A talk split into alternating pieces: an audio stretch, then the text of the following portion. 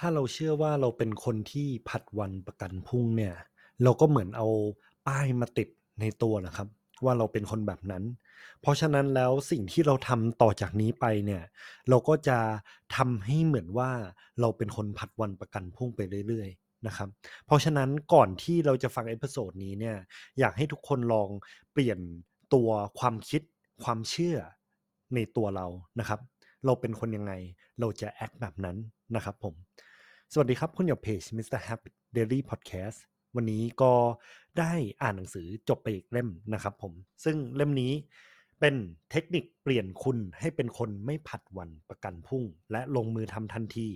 นะครับ เขียนโดยคุณซาสกิโชโกะนะครับ ซึ่งอันนี้ก็เป็นสำนักพิมพ์ V Learn อีกแล้ว ถือว่าเป็นหนังสือที่ค่อนข้างดีมากเลยนะครับ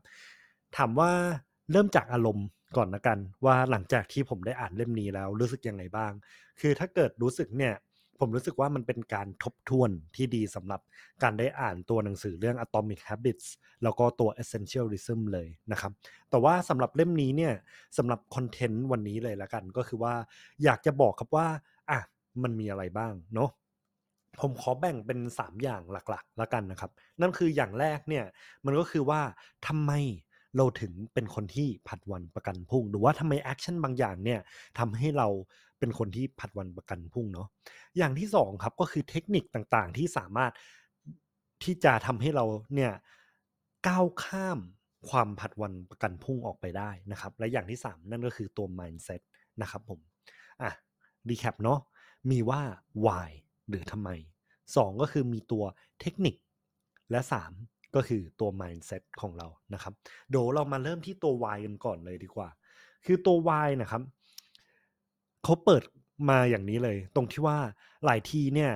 เรามองโลกในแง่ดีเกินไป ตรงที่ว่าเรามองว่าในอนาคตเนี่ยตัวเราจะเก่งขึ้น ในอนาคตสถานการณ์ของเราจะดีขึ้นนะครับ แต่ว่าถ้าเกิดเราไม่เริ่มลงมือทำเลยเนี่ย เราจะเรียนรู้เราจะพัฒนาตัวเองเพื่อให้เก่งขึ้นได้อย่างไร นะครับ อันเนี้ยก็เป็นข้อคิดเตือนใจอย่างหนึ่งครับว่าบางทีเนี่ยเราบอกว่าเดี๋ยวอนาคตฉันจะพร้อม และเมื่อไหร่เราจะพร้อมล่ะ ถ้าเกิดเรายังไม่เริ่มลงมือทำสักทีนะครับ อย่างที่สองเลยก็คือว่าเป็นความรู้สึกที่เราไม่อยากเสียไป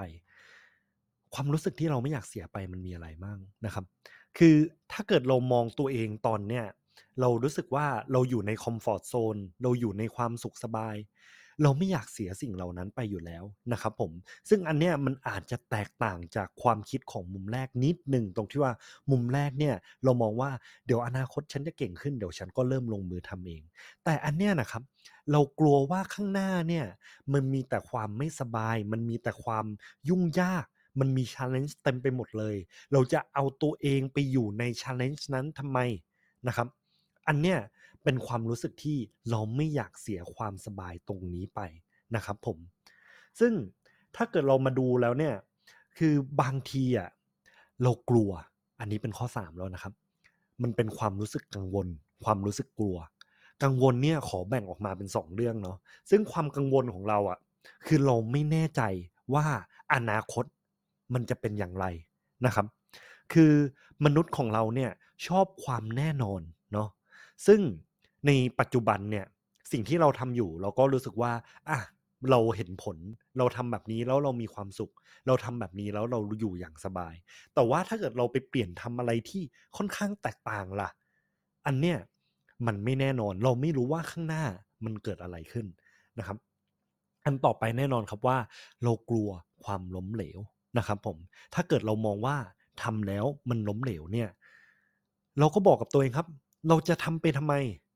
อันเนี้ยมันก็เป็นอีกมุมมองหนึ่งที่บางทีแล้ว เราอาจจะมองโลกในแง่ร้ายเกินไปหรือเปล่านะครับ สุดท้ายแล้วเนี่ยถ้าเกิดเรากล้าที่จะออกไปข้างหน้าได้ไปลองก่อนเนี่ยมันอาจจะไม่ได้ร้ายขนาดนั้นก็ได้นะครับ บางทีความกังวลเนี่ยเรากังวลไปเอง ซึ่งมันเป็นเรื่องธรรมดานะครับ เพราะอะไรเพราะว่าสุดท้ายแล้ว มันก็เป็นเรื่องที่อะเราไม่รู้ว่าข้างหน้าเป็นยังไง ไม่แปลกครับที่เรากังวลนะครับผมแต่สุดท้ายแล้วเนี่ยถ้าเกิดเราพยายามทำความเข้าใจล่ะ มันก็สามารถลดความกังวลนี้ได้เช่นกันนะครับ อันต่อไปข้อที่ 4 นะครับ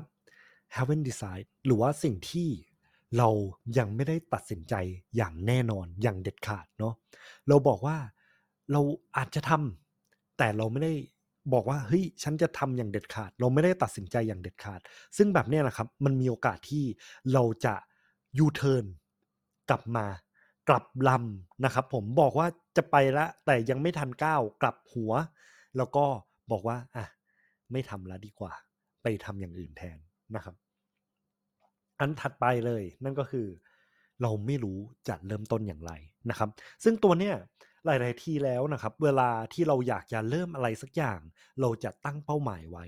แต่ตั้งเป้าหมายของเราเนี่ย มันเป็นการคิดแบบรวบครับ คิดแบบรวบคืออะไร คิดแบบรวบเนี่ยมันคือการที่เราเหมือนคิดแบบกว้างๆแต่เราไม่ดูเลยครับว่าดีเทลข้างในเนี่ยมันมีอะไรบ้าง หลายๆที่นะครับ เราบอกว่าเราอยากที่จะออกกำลังกาย แต่ว่าการที่เราจะออกกำลังกายเนี่ยมันมีสเต็ปที่เราต้องทำอย่างเช่น เราต้องตื่นเช้ามาอะอาจจะเป็น step แรกอย่างที่สองเลยก็คือว่าเราต้องไปหยิบเสื้อผ้าออกกำลังกายมา นะครับ อย่างที่สามต้องออกจากบ้านอย่างที่สี่เข้ายิมอย่างที่ห้าก็คือเริ่มออกกำลังกาย คือการที่เราบอกว่าออกกำลังกายเนี่ยมันมี step เยอะมากนะครับ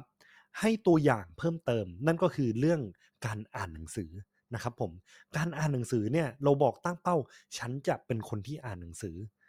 แต่อันเนี้ยนะครับคือการที่เราตั้งเป้าแล้ว เราก็ต้องมีสเต็ปเหมือนกันครับว่าเราจะไปถึงเป้าเนี่ยมันมี ก้าวไหนบ้างที่เราต้องทำหนึ่งเราต้องมีหนังสือสองเราต้องเปิดหนังสือสามเราก็ต้องอ่านนะครับ คือหลาย ๆ ทีแล้วเนี่ยเราตั้งเป้าครับ แต่ว่าเราไม่ได้บอกเลยว่าstep ที่ต้องไปถึงเป้าเนี่ยมันคืออะไร ซึ่งเป็นจุดที่หลาย ๆ คนอาจจะพลาดไปนะครับ ถ้าเกิดยกตัวอย่างใหญ่ขึ้นก็อาจจะเป็นการเริ่มต้นธุรกิจที่แน่นอนว่า step เนี่ยมันมีเยอะกว่านั้นค่อนข้างเยอะเลยทีเดียว นะครับผม อันนี้เดี๋ยวเรามาแถมให้เพิ่มเติมอีกละกันตรงที่ว่า ถ้าเกิดเราจะเริ่มทำนะครับ หลายๆทีเวลาเราผัดวันประกันพรุ่งเนี่ย ในเรื่องบางเรื่องที่เราอยากทำทำไมเราไม่ถึงทำนะครับ อันนี้มันเกิดจากการที่เราเริ่มเปรียบเทียบ เปรียบเทียบกับสิ่งที่อาจจะด่วนหน่อย ซึ่งอันเนี้ยถ้าเกิดมองในการทำงานต่างๆ เนี่ย เวลาเรามีงานหลาย ๆ งาน แต่ว่าเราก็รู้ครับว่ามันมีงานหนึ่งที่สำคัญมาก แต่มันก็จะมีงานด่วน นะครับผมเพราะฉะนั้นแล้วเนี่ยเราก็อาจจะเริ่มทำงานด่วนก่อน แต่ในขณะเดียวกันปั๊บงานที่สำคัญก็รออยู่เหมือนกันนะครับผมเพราะฉะนั้นแล้วเรื่องบางเรื่องเนี่ยผมอยากจะ connect เกี่ยวกับเรื่องการแบ่งงานกับตัว work life balance ของเรานะครับ นั่นก็คือแบ่งชีวิตของเรามาส่วนหนึ่งด้วยเหมือนกันถ้าเกิดเราเริ่มต้นวันนะครับ โดยการที่เรา ไปเปรียบเทียบเลยว่าเฮ้ยฉันต้องเคลียร์งานให้เสร็จนะ แต่เราไม่ได้โฟกัสกับชีวิตของเราเลยอะอันเนี้ยเราต้องเริ่มทำเป็นสิ่งแรก เริ่มทำก่อนที่เราจะได้เริ่มเปรียบเทียบนะครับ นั่นก็คือตื่นเช้าปั๊บเอาสิ่งที่โฟกัสกับตัวเองเนี่ย เอามาทำก่อนเลย อย่างเช่น เราตั้งเป้าว่าเราอยากจะออกกำลังกายใช่ไหมตื่นเช้ามาปั๊บรีบออกกำลังกายก่อนครับ ก่อนที่เราจะไปเจอ to do list ของเราที่มันก็โตขึ้นเรื่อย นะครับ ถ้าเกิดใครอยากที่จะตื่นเช้ามาแล้วอ่านหนังสือเนี่ยเนี่ยครับหยิบหนังสือเป็นเรื่องแรก อย่าไปเช็คอีเมลก่อนนะครับผมเพราะฉะนั้นแล้วอยากจะทำอะไร และมันสำคัญกับเราจริง ๆ เนี่ยทำก่อนที่เราจะได้เริ่มไปเปรียบเทียบนะครับโอเค เรามาดูที่ how to กันบ้างดีกว่านะครับ นั่นก็คือว่าเทคนิคต่างๆ ในการที่เราจะไม่เป็นคนผัดวันมากันพุ่งเนาะคืออย่างแรกเลย การที่เราแบ่งโกออกมาเป็นสเต็ปนะครับคือเราตั้งโกเป็นโกใหญ่ได้เนี่ย แต่สุดท้ายแล้วมันก็ต้องแบ่งเป็น step เช่นกัน ซึ่งในเมื่ออ่านตัวข้อนี้ปั๊บเนี่ย สิ่งหนึ่งที่ผมรู้สึกว่านึกถึง นั่นก็คือหนังสือของคุณวิลสมิธนะครับ ตรงที่ว่าเขาเคยบอกว่าตอนเด็กๆอะ่ะเขากับพี่น้องเขาเนี่ยต้องมาเอาอิฐนะครับ มาก่อ ก่อเป็นกำแพงไปเรื่อย ๆ ซึ่งสุดท้ายปั๊บเนี่ยlesson คือใน goal ใหญ่ ๆ นะครับ มันก็จะมีตัวอิฐที่ต้องก่อไปเรื่อย ๆ อยากจะสร้างกำแพงสุดท้ายมันเริ่มต้นที่อิฐทีละก้อนนะครับเขาก็จะค่อยๆก่ออิฐเพราะฉะนั้นแล้ว mindset ของเราเนี่ยก็คือโฟกัสไปที่ทีละ step ทีละก้าวนะครับผม คือ goal ใหญ่ของเราเนี่ยมันอาจจะมีเป็นร้อยเป็นพันเป็นหมื่นก้าวเพราะฉะนั้นแล้วสุดท้ายแล้ว ถ้าเกิดเรามาดูจริงๆอะการที่เราจะไปถึงโกได้เนี่ยมันอยู่ที่การเริ่มต้นก้าวทีละก้าวนะครับ เราจะสเต็ปจากก้าวแรกไปก้าวหมื่นเลยอะ่ะสุดท้ายมันก็ต้องมีก้าวที่อยู่ระหว่างนะอย่างที่สองเราต้องเน้นไปที่สิ่งที่จำเป็นจริง ๆนะครับ อันนี้นึกถึงเรื่อง essentialism ตรงที่ว่าเฮ้ยวันหนึ่งอะมันมีสิ่งที่ต้องทำเยอะมากเลย แต่มันต้องทำจริง ๆ หรือเปล่านะครับ วันหนึ่งเราสามารถโฟกัสได้กี่อย่างเชียวนะครับ คือสุดท้ายแล้วถ้าเกิดเรามีสิบอย่างยี่สิบอย่างเข้ามาทุกวันเนี่ย แล้วเราจะเลือกทำอย่างไหนก่อนเป็นอย่างแรกนะครับ อันเนี้ยเราต้องตัดสิ่งที่อาจจะไม่จำเป็นออกไปบ้าง การที่เรา say yes กับอะไรบางอย่าง แปลว่าเราอาจจะ say no กับหลาย ๆ อย่างก็ได้นะครับ การที่เรา say yes กับงานที่หัวหน้าอาจจะสั่งมาก่อนเลิกงานเนี่ย เราอาจกำลังจะ say no กับวันพักหรือเวลาพักที่เราคู่ควรก็ได้นะครับ อันนี้ถือเป็นยกตัวอย่างนะ ก็มันจะมี 3 สเต็ปละกัน อย่างแรกคือเลือกตัดสิ่งที่ไม่จำเป็นออกไปนะครับ อันเนี้ยต้องเข้าใจว่าเราอะไม่ค่อยอยากที่จะเสียอะไรไป เพราะฉะนั้นแล้วเวลาเราเขียน to do list เนี่ย พยายามเขียนสั้นๆ อย่าเขียนเยอะมากนะครับผม ถ้าเกิดเราเขียนเยอะเนี่ย มันเหมือนเราไปบอกสัญญากับตัวเองแล้ว แล้วพอเราจะมาเลือกตัดเนี่ย มันเริ่มยากนะครับ แต่สุดท้ายแล้วถ้าจำเป็นต้องตัด มันก็ต้องตัดจริง ๆนะครับ อันนี้ถือว่าเพื่อที่เราจะใช้ชีวิตได้ อย่างดีขึ้น อย่างมีประสิทธิภาพอย่างแฮปปี้ขึ้นนะครับอย่างที่สองคือจัดระเบียบตัวเองครับ ตรงที่ว่าสุดท้ายแล้วเนี่ย การที่เราจะเริ่มทำอะไรเป็นอย่างแรกอะคือมันจะมีความเชื่อผิดๆแล้วกัน ตรงที่ว่า เฮ้ย ถ้าเกิดเราไม่อยากเป็นคนผัดวันประกันพุ่ง แบบนี้ทำเลยแล้วกันทำสักอย่างหนึ่งเดี๋ยวมันก็ดีขึ้นเอง อันนี้ไม่จริงนะครับ ตรงที่ว่าถ้าเกิดเราลองยกตัวอย่าง อย่างเช่น เวลาทำงานที่ทำงานเนี่ย เราบอกว่าเฮ้ยงานเยอะไปหมดเลย งั้นเราเริ่มทำอะไรสักอย่างหนึ่งแล้วกัน สุดท้ายมาดูเนี่ย งานที่เลือกทำอะมันทำให้โปรเจกต์เราเดินหน้าหรือเปล่า มันสร้าง progress ให้เราหรือเปล่านะครับ สุดท้ายแล้วถ้าเกิดเราจะทำอะไรสักอย่างเนี่ย ใช้เวลานิดหน่อยในการแพลนก็ได้ครับ ใช้เวลานิดหน่อยในการแพลนว่าเราจะทำอะไร และสิ่งที่เรากำลังจะทำเนี่ย มันพาเราไปสู่โกเราหรือเปล่า ไม่งั้นสุดท้ายปั๊บ คุณลุกขึ้นมา คุณเริ่มทำงาน แต่ว่ามาดูแล้วงานนี้ไม่ได้พาคุณไปสู่โกเลย อันนี้ก็เสียเวลาเสียแรงเปล่าๆนะครับผม เพราะฉะนั้นอาจจะช้าลงหน่อย ใจเย็นลงหน่อยนะครับ เลือกที่จะวางแผนนิดนึงว่าอะไรที่มันสำคัญกับเราจริง ๆนะครับ โอเค ดูโน้ตแป๊บหนึ่งนะครับผม อะ มา part ต่อไปคือเรื่อง ถ้าเกิดเรามีสิ่งที่ต้องทำเยอะมากเนี่ย สุดท้ายแล้วมันอาจจะทำให้เราไม่ทำสักอย่างหนึ่ง อันนี้คล้ายๆกับข้อที่แล้วเนาะ ตรงที่ว่าเขายกตัวอย่างครับ เหมือนเป็นหน้าเดสก์ท็อปของเราเนี่ย แล้วก็เดสก์ท็อปของเราอะไอตัวหน้าจอของเราครับ มันมีไฟล์เยอะแค่ไหน ถ้าเกิดมันมีไฟล์เดียวเนี่ย เรารู้เลยว่า อ๋อ โอเค สิ่งที่เราต้องทำก็คือคลิกเข้าไฟล์นี้เพื่อที่จะทำงานนั้นต่อไปเนาะ แต่ว่าถ้าเกิดเรามีไฟล์ที่เยอะมากล่ะ แบบทั้งจอเนี่ยเต็มไปด้วยไฟล์แบบ ไปเป็นตั้งแต่กอไก่ถึงฮอนกฮูกเลยหรือว่า A to Z เลย อันนี้เยอะมาก สุดท้ายแล้วเราไม่รู้ว่าจะโฟกัสตรงไหนนะครับผม เพราะฉะนั้นสุดท้ายแล้วเนี่ยการจัดระเบียบที่ดีก็คือว่าต้องตัดสิ่งที่ไม่จำเป็นออกไปนะครับทำให้เราสามารถโฟกัสกับสิ่งที่จำเป็นได้จริง ๆ แล้วเราก็สามารถ take action ได้จริง ๆ นะครับ เรามาที่ mindset บ้างดีกว่า อันนี้ก็มีพูดถึงใน introduction ไปแล้วเนาะตรงที่ว่า ถ้าเกิดเรา label ตัวเองอะเรากำหนดตัวเองว่าเราเป็นคนอย่างไร เราก็จะเชื่ออย่างนั้นและเราก็จะทำอย่างนั้นนะครับ เพราะฉะนั้นแล้วถ้าเกิดเราเริ่มต้นจาก mindset ที่บอกว่า เออ เราเป็นคนที่ procrastinate เราเป็นคนที่ผัดวันประกันพรุ่งเนี่ย สุดท้ายแล้วเราก็ติดป้ายหรือใส่เสื้อเลยครับว่า ฉันเป็นคนแบบนี้ เพราะฉะนั้นแล้วการที่ฉันทำแบบเนี้ยผัดวันประกันพรุ่งไปเรื่อยๆ มันเป็นเรื่องธรรมดาในชีวิตของฉันนะครับ